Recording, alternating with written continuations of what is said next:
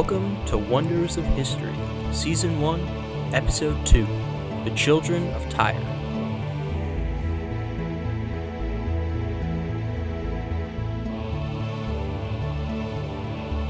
We begin with a story of treachery, political intrigue, and a desperate escape. On a crisp Levantine night in 825 BC, a small fleet of handsome galleys glides out of the Tyrian harbor. The grunting of the oarsmen is heard every few seconds while they pull the ships reluctantly away from her mother city, helped along by a light wind that ripples their sails. On one ship, there is a crowd of people on the deck. They wear robes of rich purple and fine gold jewelry and stand in somber silence, watching their beloved city with its towering buildings shimmering with 1,000 pricks of light, drift off into the distance. Behind them, guarded by soldiers and attendants, is a woman, the most luxuriously dressed of them all. She, too, is looking out at the distance, but her gaze is resolute, not anguished, and she isn't looking behind her at her city, but rather ahead, into the unknown.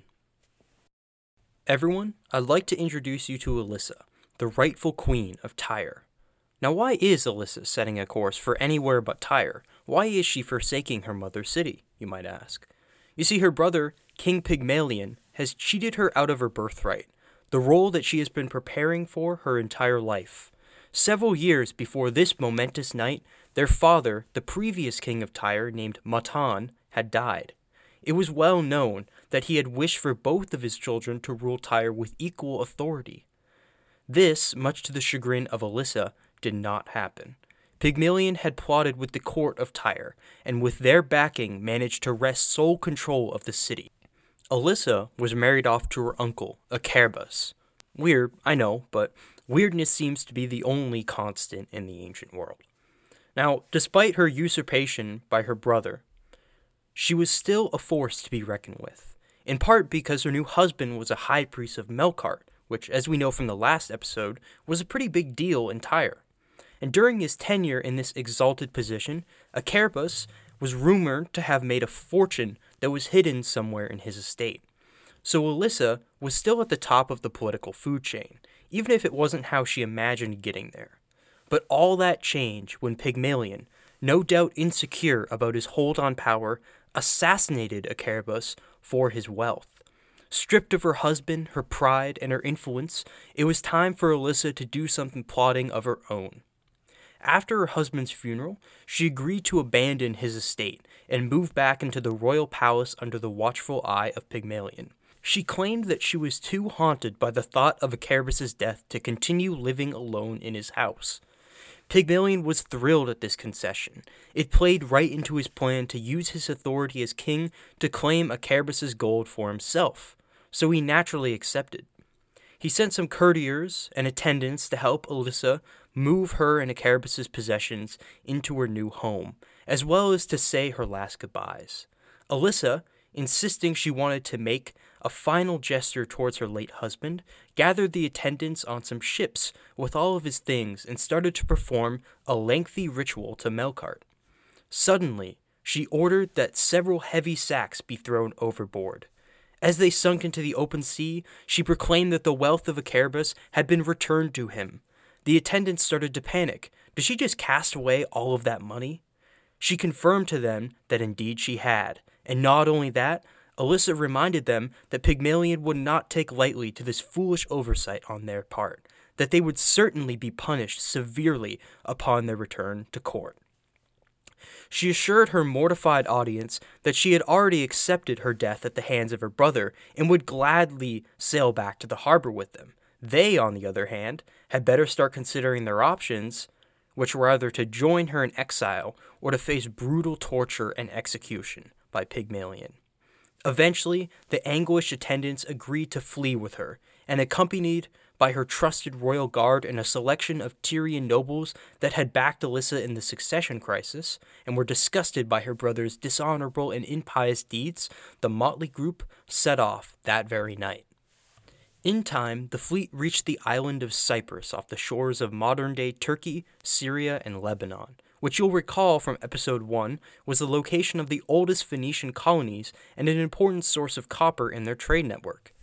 Elissa was hoping to settle somewhere far away from Pygmalion, somewhere she could rule her own city and live the life she'd never had in the bonds of marriage. She and her party sought help at the Temple of Astarte, remember that's the wife of Melkart. See why I gave you all that context in the first episode, it really starts to help when we get into the mythology here. When she encountered the high priest of Astarte, Elissa explained her situation, how she had been conned out of her throne by her brother, who had then murdered her husband, a priest of Melkart no less, and forced her into exile. But Elissa had a trick up her sleeve. Elissa always had a trick up her sleeve. She had brought with her, smuggled out of her husband's quarters and onto her ship, the sacra, or the sacred instruments of Melkart, entrusted to only his most esteemed servants to conduct his rituals with. This was proof enough of her word for the high priest of Astarte, who vowed to join her if she would grant him and his future children the high priesthood of Astarte, complete with a grand temple for good measure, for the rest of time. She accepted his oath of loyalty and had him gather his fellow priests and 80 women of the temple. These women were sex workers whose role was integral to the worship of Astarte. Let's not forget that Astarte is an aspect of Ishtar, and Ishtar was often tied to sex, love, and fertility by her followers, and worshipped through such means as well. Now, if you still think that's a little weird, I'd like to remind you that the Greeks, perhaps most famously at the temple of Aphrodite in Corinth, had a similar group of intellectual and artistic women who also happened to be sex workers, the hetairai. These 80 women of Astarte were obviously necessary for founding a suitable colony, one that just wouldn't die out after a single generation. Now, there was one major problem that Elissa would have to overcome if she was truly going to fulfill her destiny. Pygmalion had caught wind of his sister's escape to Cyprus, and had sent part of the Tyrian fleet, which at this time was probably the best navy in this part of the world, to claim her life. When she saw the enemy ships approaching, she had these 80 priestesses of Astarte perform a ritual along the beach to ensure the blessing of their goddess in the founding of this new city. Pygmalion was advised by all his oracles, priests, and magi not to interfere with his sister's departure, lest he invoked the wrath of the gods. He would, and I'm quoting directly from one of the sources about this story here, quote, "not escape with impunity if he interrupted the founding of a city that was to become the most prosperous in the world." Furious, Pygmalion had no choice but to let Elissa's fleet escape, where he could never again do them any harm. Elissa spent many years wandering the Mediterranean with her people, searching for the right place to found her city, and it is during this time that she was given another name, a pejorative name that mocked her struggles, though it is a name that we still know her by today, and that name was Dido, which means the wanderer. At long last, Elissa and her fleet reached the North African coast, and in the year 814 BC, and let's remember she started this journey in 825, so that's a long time, on a large hill near the shoreline, founded a new city, simply titled Kart Hadasht, or, new city in Phoenician. To the Romans, this Latinized to Carthago, and to us, it is of course known as Carthage. But there was yet another problem for Elissa to face, and it came of the form of a nearby king, Iarbas of the Maxitani. The Maxitani were a Numidian kingdom, and the Numidians being an ancient people that inhabited what is now modern-day Algeria, Tunisia, and the western part of Libya.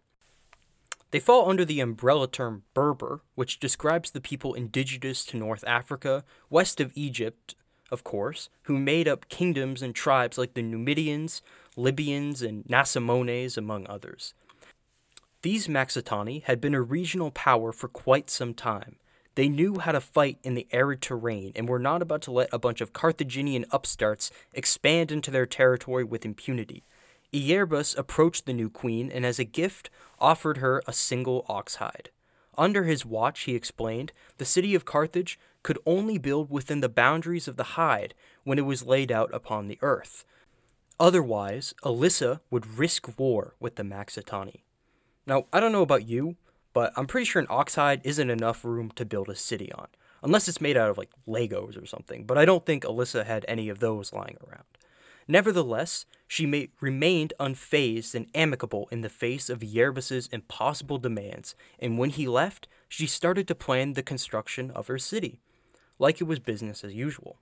Her subjects must have looked at her with incredulity, that is, until she explained to them her master stroke, the trick that she's most famous for. Elissa ordered the hide to be cut down into the thinnest strips possible, and in the perimeter of these strips was a hill known as the Bursa, which would remain the most important district of Carthage until its eventual destruction. Think of it as the Carthaginian version of the Capitoline Hill, where the Roman Forum was located.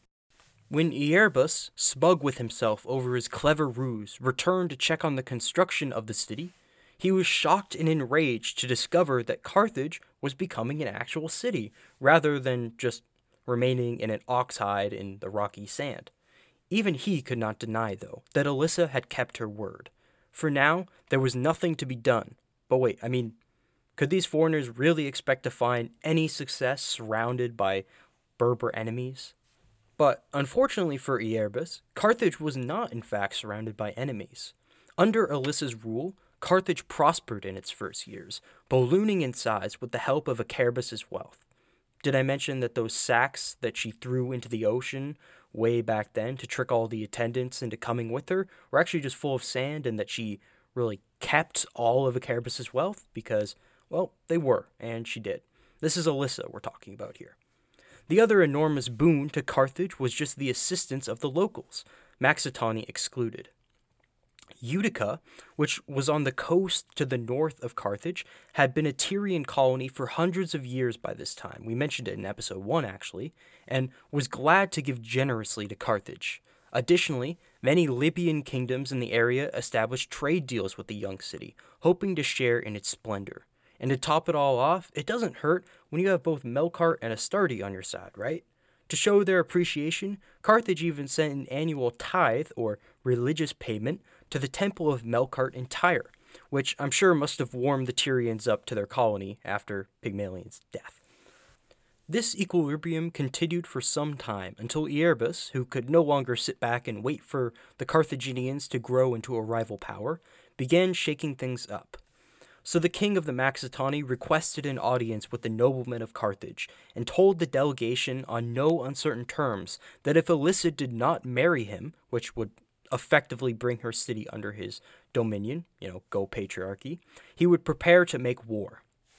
The Carthaginian delegation returned to Elissa, hesitant to share their grave news, but she did manage to coerce it out of them eventually. Upon learning the truth, she reviewed her options with her people, who reminded her that if she didn't accept this marriage, they would all perish. It was with firm conviction that Elissa decided her own fate. Instead of choosing subjugation for either herself or the Carthaginians, she lit a funeral pyre, and in front of the entire city, stepped onto it and fell on her sword in an act of self-immolation. With Elissa's death, Iarbas could no longer have his marriage, and Carthage was further protected by her sacrifice. She went above and beyond the duties of a public servant, and would be remembered as a hero of Carthage for time immemorial. Now that is a killer story, right? I mean, you have all these trials and tribulations to work with. Her going to Cyprus, the temple women, the journey to Africa, her schemes, and her noble death. All of those are great, memorable plot points. You could take all of those and add some dramatic details, and you'd have the recipe for some sort of Count of Monte Cristo-esque adventure novel, or this would probably be the more popular choice in this day and age, a blockbuster movie. Personally, I'd like to give it a title like the Elisy or the Eliade, just to add some extra flair, some ethos too, in case any of you prospective screenwriters out there want to cut me in. It really does remind me of something out of the Odyssey, though, and it's a shame that Elissa's story really isn't more well-known. But here's the thing.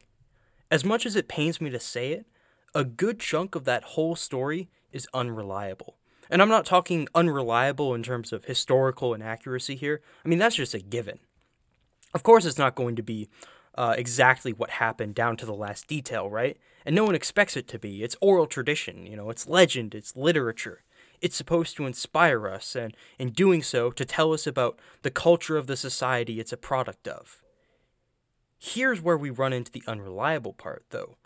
This story, with all its little intricacies, is very obviously not a product of Punic culture. It's a product of Greco-Roman culture. Now you can see that in the sources that the Elissa legend comes from. Spoiler alert, they're all Greco-Roman. And not only that, it's a complete wild goose chase trying to glean any specifics from these accounts. I mean, let me give you an example. The first historian to actually mention Elissa is this Sicilian Greek guy called Timaeus, who was writing in the 350s BC. Now, if you're doing the math, that means he's writing 5 centuries after the fact, and he doesn't even give us that much to go on in the first place. Instead, the most detailed account of Elissa's life was written by a Roman, Pompeius Trogus, who was writing hundreds of years after Timaeus at the turn of the millennia. But it doesn't stop there. We don't even have Trogus' original history. We just get them from another Roman historian named Justin, who wrote an epitome, basically a summary of his work. And Justin lived in the time of Augustus, which for those of you who aren't big fans of Roman history, is the early to mid 1st century AD. And that's just a complete mess, isn't it? No wonder there aren't more histories written on the Carthaginians. I mean, the names of the story, you know, Elissa, Pygmalion, Acerbas, those are all Greek versions of the Phoenician names Elishat, Pumayatun, and Zakarbaal. So not only do we have this really garbled patchwork version that we have to work to piece together, it's full of Greek and Roman stereotypes of Punic culture. See, the Romans of the Republican period had this phrase that they loved to throw around in their conversations and records, and that phrase was Punic faith. Punic faith is basically the opposite of good faith, so it's trickery, breaking oaths, double-crossing, that kind of thing. The Romans tried to fit all Carthaginians into this archetype of scheming, greedy merchants who only care about making money. A lot of this comes from years of geopolitical rivalry between Rome and Carthage that we'll get into later, as well as the commercial traditions of the Phoenician people, and it manifests all over Greco-Roman portrayals of the Carthaginians, which, unfortunately, is pretty much all we have. So, for example, as much as I love all the clever little moves that Elissa makes in Justin's account of the founding of Carthage, most of those, especially the whole ox-eye thing, are really just there to slander the Carthaginians, you know. Oh, look, they can't even found their own city without conning their way into some land, etc., etc. And we actually do have some pretty strong evidence for that ox-hide thing being made up. That's because the word bursa in Greek translates to hide or animal skin, and our sources on the Elissa story claim that that's where the name of the Carthaginian bursa, the most important hill of the city, remember, actually comes from. Now, in reality, the word bursa was probably just a Phoenician word for citadel or stronghold, so we can chalk that last part of the story with the oxhide up to an explanation of the connection between the similar names. There's also the detail of the priestesses of Astarte being taken to bear the children of the city, which might seem familiar to any Roman history buffs out there. And this is because it's probably an allusion to the rape of the Sabine women, which is part of the Roman origin story. On top of all these misrepresentations and backhanded insults from the versions we have from Trogus and Timaeus is the most famous use of Elissa in the Western canon. For those of you who guessed we might be talking about this, yes, I am of course referring to her role in Virgil's epic, the Aeneid. Now, in case you don't know who or what I'm talking about, or maybe you have a vague idea but you need a refresher, that's okay.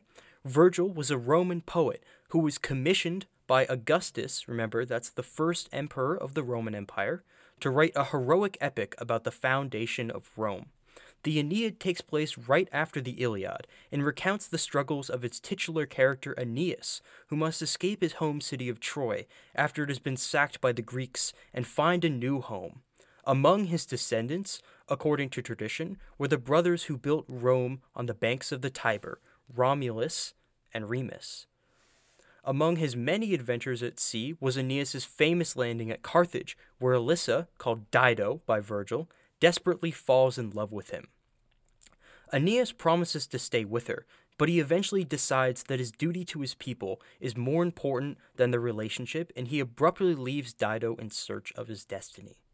Virgil has a devastating, yet beautifully written passage, where an inconsolable Dido, instead of sacrificing herself to save her people, like the legend that we get from Justin, commits suicide by funeral pyre in her heartbreak. And keep in mind, the passage I'm going to be reading has a depiction of suicide in it, so if that's something that's triggering to you, feel free to skip ahead. Alright, without further ado. Writes Virgil, quote, "But Dido, desperate, beside herself with awful undertakings, eyes bloodshot and rolling, and her quivering cheeks, flecked with stains and pale with coming death, now bursts across the inner courtyards of her palace. She mounts in madness that high pyre, unsheathed the Dardan sword, a gift not sought for such an end. And when she saw the Trojans' clothes and her familiar bed, she checked her thought in tears a little, lay upon the couch and spoke her final words. O relics, dear while fate and God allowed, receive my spirit and free me from these cares, for I have lived and journeyed through the course assigned by fortune. And now my shade will pass, illustrious beneath the earth. I have built a handsome city, have seen my walls rise up, avenged a husband, won satisfaction from a hostile brother. O fortunate, too fortunate, if only the ships of Troy had never touched our coasts." She spoke and pressed her face into the couch. "I shall die unavenged, but I shall die," she says. Thus, I gladly go below to shadows. May the savage Dardan drink with his own eyes this fire from the deep and take with him the omen of my death." Then Dido's words were done, and her companions could see her fallen on the sword. The blade is foaming with her blood, her hands are blood-stained, now clamor rises to the high rooftop. Now rumor riots through the startled city. The lamentations, keening, shrieks of women sound through the houses, heavens echo mighty waitings. Even as if an enemy were entering the stages, with all of Carthage or ancient Tyre in ruins, and angry fires rolling across the homes of men and gods. And Anna heard, appalled and breathless, she runs anxious through the crowd, her nails wounding her face, her fists, her breasts, she calls the dying Dido by name. "And was it then, for this, my sister? Did you plan this fraud for me? Was this the meeting waiting for me? When the pyre, the flames, the altar were prepared, what shall I now, deserted, first lament?" End quote. That is passionate, tragic, cathartic stuff. It gets me every time. You know, Virgil really is one of the greats. And I know this is going a bit off topic, but to me, this is a perfect example of how the impact of art really is timeless. A lot of people, myself included, tend to look at something really old, you know, whether it be a Greek play or Hindu Veda or even just a small Neolithic sculpture, and brush it aside because it's hard to understand from our cultural perspective. But if you really take the time to look at something critically, in its own context, it's totally worth it. There's meaning to be derived from any piece of art. And again, I'm going to put a brief content warning here. For the next couple of minutes or so, I'm going to be bringing up suicide and the effects it has. So again, if that's something that's triggering you, go ahead and skip ahead, no judgment. Now, that passage from the Aeneid is about some heavy stuff. I mean, first you have heartbreak. That's pretty much a universal theme in literature, right? And in addition to that, Virgil is dealing with suicide and its ramifications here. Take the end passage, for example, when you have Dido's sister, Anna, raging through the crowd, both grief-stricken and furious at her sister. I mean, to this day, that's a common feeling for folks whose loved ones have committed suicide to express. You can feel this pain in those words even though they were written by someone thousands of years ago. And frankly, Virgil handled it better in the Aeneid than anyone did in 13 Reasons Why.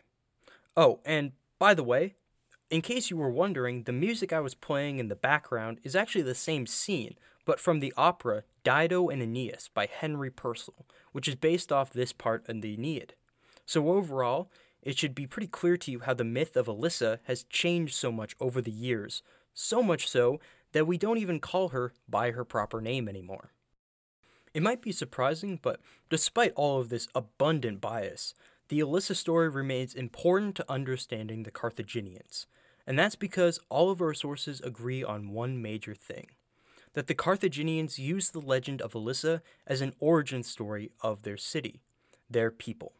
It was at the center of their oral tradition. Coins have been found with her face on them, like some ancient version of Abe Lincoln.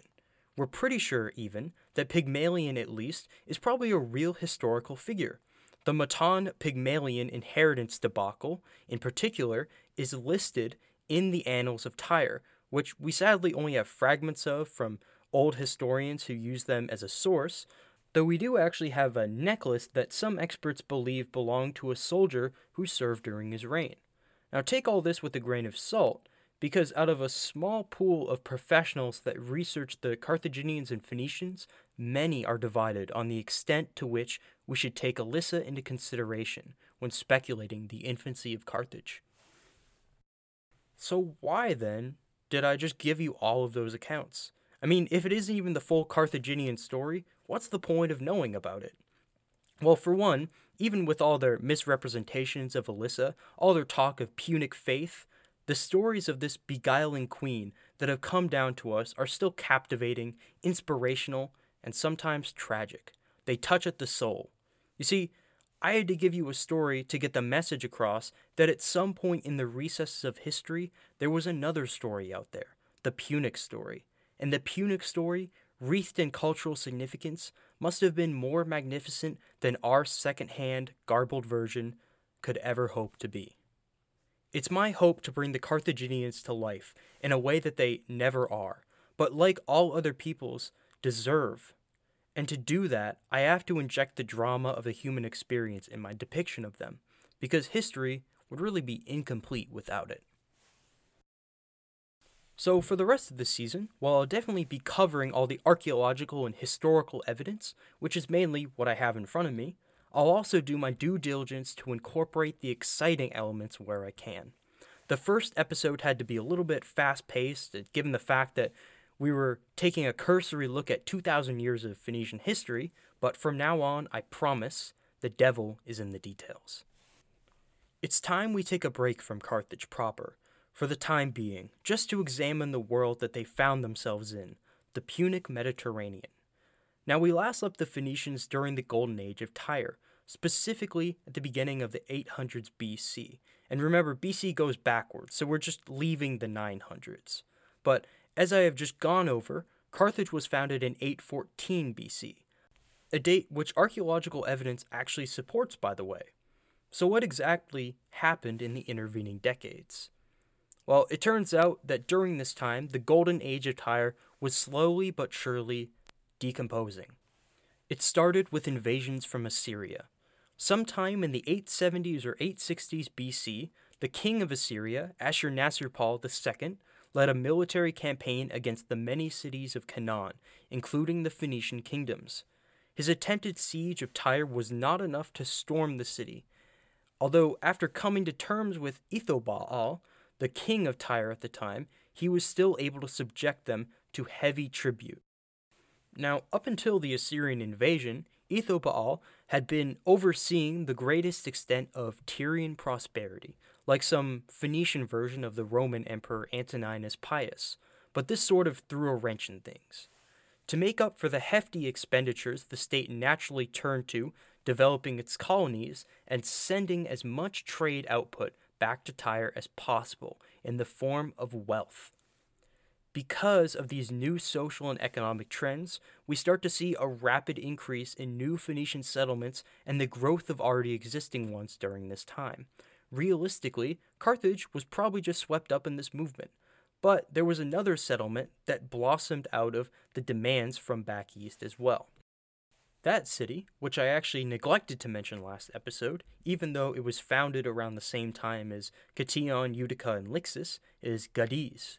Cadiz was a small colony on the coast of modern-day Spain, just past where the Straits of Gibraltar meet the Atlantic Ocean.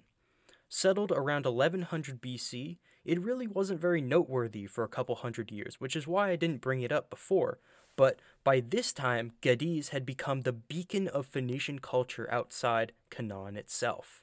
Its seemingly infinite silver mines brought in merchants from all over the Mediterranean, so much that it actually replaced Lixus as the primary source of silver for Tyre. And of course, with plenty of merchants comes plenty of money. Now we have records for some of the stuff that was built in Cadiz, and it honestly rivals Tyre in its magnificence. Take the Temple of Melkart, for example. The Temple of Melkart in Tyre was certainly impressive. I don't know if I actually included this in the last episode or not, but the entrance to Hiram's temple had two pillars, one made of solid gold and the other of emerald, so bright that they actually shone at night. The temple at Cadiz, though, had a detailed sculpture of an olive tree, which was an important symbol in the cult of Melkart, that was made out of pure gold. I'm going to say this one more time. Pure gold. I mean, most of us have seen gold rings or maybe a necklace if we're lucky, right? But imagine an object made of gold that's taller than you. Think about the skill it takes to sculpt something as detailed as a tree. And oh yeah, that sculpture was also inlaid with emeralds, by the way, so no big deal. I mean, I'm sorry, I just can't get over that, you know? It must have looked incredible. And we always go on and on about how the Greeks were the best artists of antiquity. And they certainly were brilliant aesthetes, don't get me wrong, but they weren't the only ones. Now, you might be thinking, if Cadiz has a temple of Melkart, then surely other colonies have similar institutions, don't they? And yes, you're quite right. Religion was hugely important to the cohesion of these colonies and the influence that Tyre had over them. I mean, without influence over your colonies, what's even the point of having them, right? While there's some evidence of magistrates from Tyre having roles in colonial government, the largest source of the wealth that Tyre accrued from her Mediterranean children, aside from trade, was in the form of tithe, which, remember, is a fancy word for religious tribute, and this was usually in the name of Melkart. I think it's safe to say that Tyre continued to use Melkart like good old King Hiram had, like some sort of Wizard of Oz, while they played a careful political game behind the curtain. From the 800s BC and onwards, cultural and religious practices of the Punic diaspora started manifesting in other forms besides the worship of Melkart. One of archaeologists' favorite ways to identify Punic settlements is the infamous Tophet cult. Now, if any of you know what a Tophet is, you've probably heard of it in the Hebrew Bible, where it has very negative connotations. It's sometimes even synonymous with hell. In reality, a Tophet is just a religious burial ground used commonly in Canaanite religions. There have obviously been Tophets excavated all over Phoenicia, but things really got interesting when archaeologists found them in places like Sardinia, Malta, Spain, and North Africa as well. The analysis of Tophets gives us an entirely unique way to track the spread of Phoenician colonization. It also allows us to see the birth of an individual settlement. What happens is that the area along a Phoenician trade route gets used frequently as either a resting place, a good area to forage, or maybe just a watering hole. Eventually, it becomes ingrained in the memories of sailors and travelers, and it turns into a trading post. Over time, settlers arrive and establish permanent residency, which of course requires agriculture. And with Phoenicians living there and bringing their culture and religious rituals with them, they also die there and leave behind Tophets. And we can even measure the size of a colony by the size of its Tophet. Carthage, for example, had a sizable one that surrounded the oldest inhabited part of the city. Now, there is one other thing with respect to Tophets that I haven't introduced yet, although I need to, because it's going to play a large role in Carthage's later history and the propaganda that is piled against them in the coming centuries. And that is the cultural practice of child sacrifice. Now, when I say that the Tophets were places of burial and religious ritual, I wasn't lying. It's just that the vast majority of remains found at these sites are those of children and animals. Not only that, there is also overwhelming textual corroboration between Greek sources that the Carthaginians engaged in child sacrifice, sometimes en masse. Now, modern tools like carbon and bone dating allow us to look at the evolution of this grisly phenomenon, and it turns out that in the earliest parts of the Tophets, the children usually died of natural causes like birth defects, sickness, or being stillborn. So it appears that Tophets began as a place to bury children who simply could not survive the harsh conditions of the ancient world, and to sacrifice either them or an animal rather than a healthy child. We can see the religious element come into play with these burials, as evidence points to some children being anointed in oils or buried with gifts. But this begins to change the further we progress in Carthaginian history, as we shall see. The Greek and Roman sources were definitely correct to some extent in their claims of live child sacrifice, because the later Tophet remains began to show signs of healthier or more fully developed children and infants being buried. Still, it isn't like this practice occurred wantonly. It seems that child sacrifice took place in times of turmoil and emergency, particularly in Carthage's case, and it wasn't common to the extent that the ancient historians claim it was. We'll spend a good deal of time investigating these rituals and the reasons for them as they become more relevant to our story, but just keep this in the back of your mind for now. So, we finally have a solid understanding of the greater Punic world that Carthage was born into, and now it's time to talk about Carthage itself. We'll start by looking at how it reacted to the shifting tides of that world. Now, I mentioned earlier that Carthage was probably part of this attempt by Tyre to expand their colonial outreach to the west. While earlier colonies like Lixus, Cation, Cadiz, and Utica expanded in a sort of multi-century slow burn, Carthage was consciously cultivated, most likely because of its promising location. You see, Carthage was conveniently located along the coast of North Africa, so it was an excellent stopping point for ships going from the far western colonies for silver all the way back to the Levant. But this wasn't the only locational advantage Carthage had. It was also close by to the trade hubs of the Tyrrhenian Sea, islands like Corsica, Sardinia, Malta, Sicily, and moreover, the whole coast of western Italy.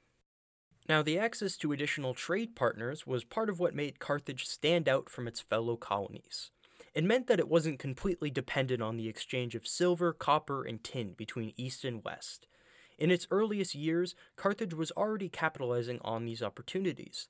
Carthage became plugged into this thriving little bubble that included the Etruscans, the Latin and Italian city-states, the early Greek settlers in southern Italy, the Phoenician colonies in Sicily, and the Nuragic civilization native to Sardinia.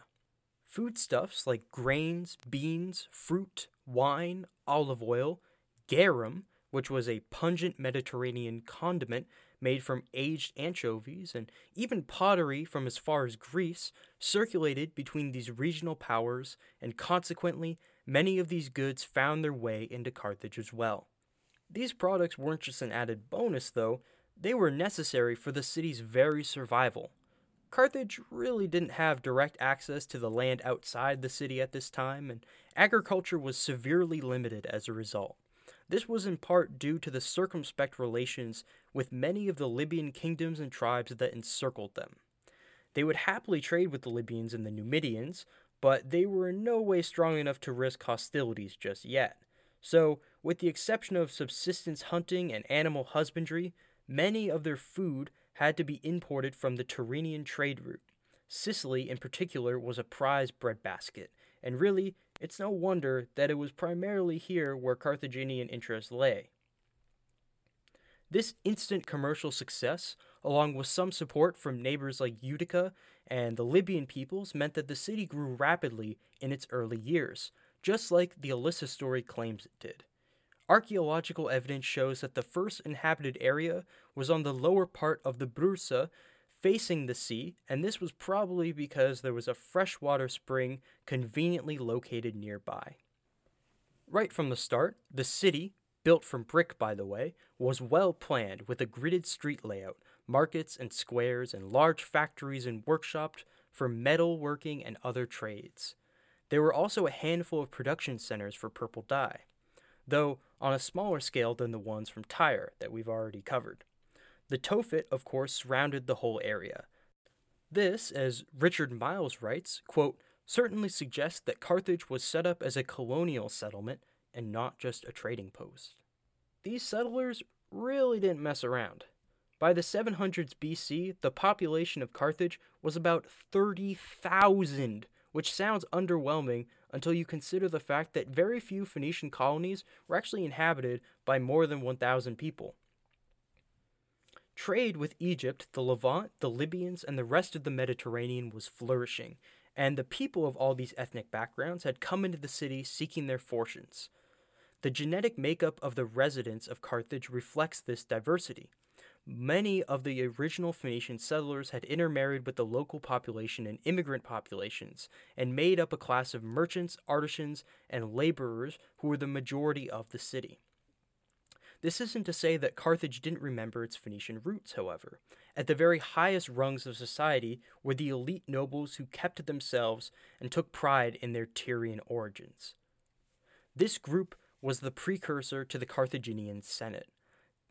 They elected a ruler from amongst their rank to govern Carthage. The Greeks mistook this ruler as a king and thought that Carthage began as a monarchy, much like its mother city. But it's safer to say that the government of Carthage at this time was more similar to a very, very exclusive merchant republic. One caveat here is that in the first 100 years or so since the city's foundation, the king of Tyre had a lot of influence on who actually became the governor of Carthage, as the city was still technically under their nominal control.